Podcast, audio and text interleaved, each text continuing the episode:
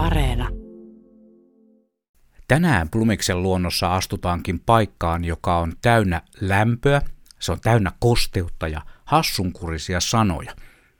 Sanomattakin on selvää, että tämä saattaa näin talvella kuulostaa erikoiselta, mutta näin se on nähtävä. Vierailin nähkääs pitkästä aikaa kasvitieteellisessä puutarhassa Helsingin Kaisaniemessä. Itse paikkahan, siis se vanha puutarha, on rakennuksena todella kaunis. Kesällä sen muodot pääsevät parhaiten esiin, kun taas lumisena se ei oikein säväytä, mutta sisällä se säväyttää ja kunnolla säväyttääkin. Siispä takit narikkaan ja kierrokselle. Olen aiemmin makustellut muun muassa lintujen, sienien ja hämähäkkien nimiä, joten aloitetaanpa täplikillä. No edellä mainitut hämähäkithän saivat joku aika sitten ihan uudet lajinimet, ja ne ovat nykyään muun muassa hypykkejä, ravukkeja, nopsakkeja ja kurkukkeja.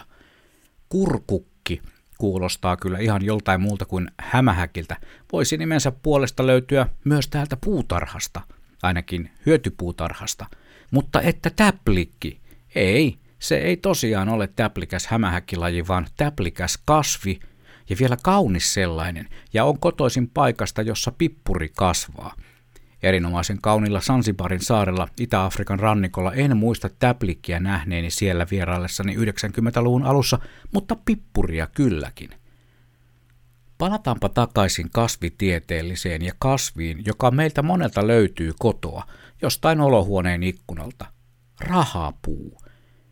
Meilläkin sellainen aikanaan oli. Oli. Eikä se nimestään huolimatta tuonut talouteemme lisää vaurautta eikä suhteellisen selkeästä hoitoohjeestaan huolimatta pysynyt hengissä. Rahapuu on muuten ruotsiksi paratiisipuu. No rahallahan sellaisen saattaa onnistua hankkimaan itselleen, paratiisin. Unelma paratiisista eli puutarhan käytävillä käyskennellessäni hetken. Ja unelmankin löysin puutarhasta, sekin oli kasvi, luonnollisesti. Asparagus setakeus on sukua ruokaparsalle ja sitä käytetään kukkakimpuissa niin sanottuna leikkovihreänä. En muista unelmaa meillä koskaan esiintyneen, muuta kuin omissa päiväunelmissa. Sitten sukelletaankin kasvien nimiin, jotka voisi kytkeä vaikka lähipiiriinsä kuuluviin ihmisiin niin halutessaan. Mukelo. Mukeloksi olen joidenkin inehmojen kuullut kutsuvan lastaan, jos kohta yleisempi hellittelynimi jälkikasvulle on mukula. Tiedän, ettei siitä kyllä kaikki tykkää, mutta menkö tässä kohtaa. Mutta kasvin nimi on siis mukelo. Itä-afrikkalaista alkuperää sekin. No entäs sitten hieno helma? Kumpi mahtoikaan olla ensin? Kasvi vai tietyn tyyppisen useimmiten kai naisoletetun lempinimi hienohelma? Tiesitkö, että hienohelma on myös parsalajike? No nyt tiedät. Hienohelmasta onkin mainio rönsytä liljapolkua pitkin tontunhattu päässä kotimuoriin, joka kuuluu muorikukkiin. Kotimuori. Kotimuorista tulee mieleen luonnollisesti perhe, jossa usein niin sanottu äitihenkilö jää kotiin niin sanotun perheenpäin käydessä töissä. Muorikukkiin kuuluu myös teräsmuori, herrasmuori ja harmaamuori. Näille voitte ihan itse mielenne mukaan luoda vastineet suomalaisesta perhekulttuurista niin halutessanne. Minä en näinä mielensä pahoittamisen kulta-aikoina tohdi. Ja sieltä kasvitieteellisestä löytyy myös Rodriguezin muori. Tuosta mielensä pahoittamisesta tuli mieleen pari kasvin nimeä, joiden edelleen olemassaolo vähän yllättää. Monista muista yhteyksistä on jo niin sanotusti siivottu pois niin sanotut epäsopivat nimiyhdistelmät, mutta vielä niitä tuntuu löytyvän.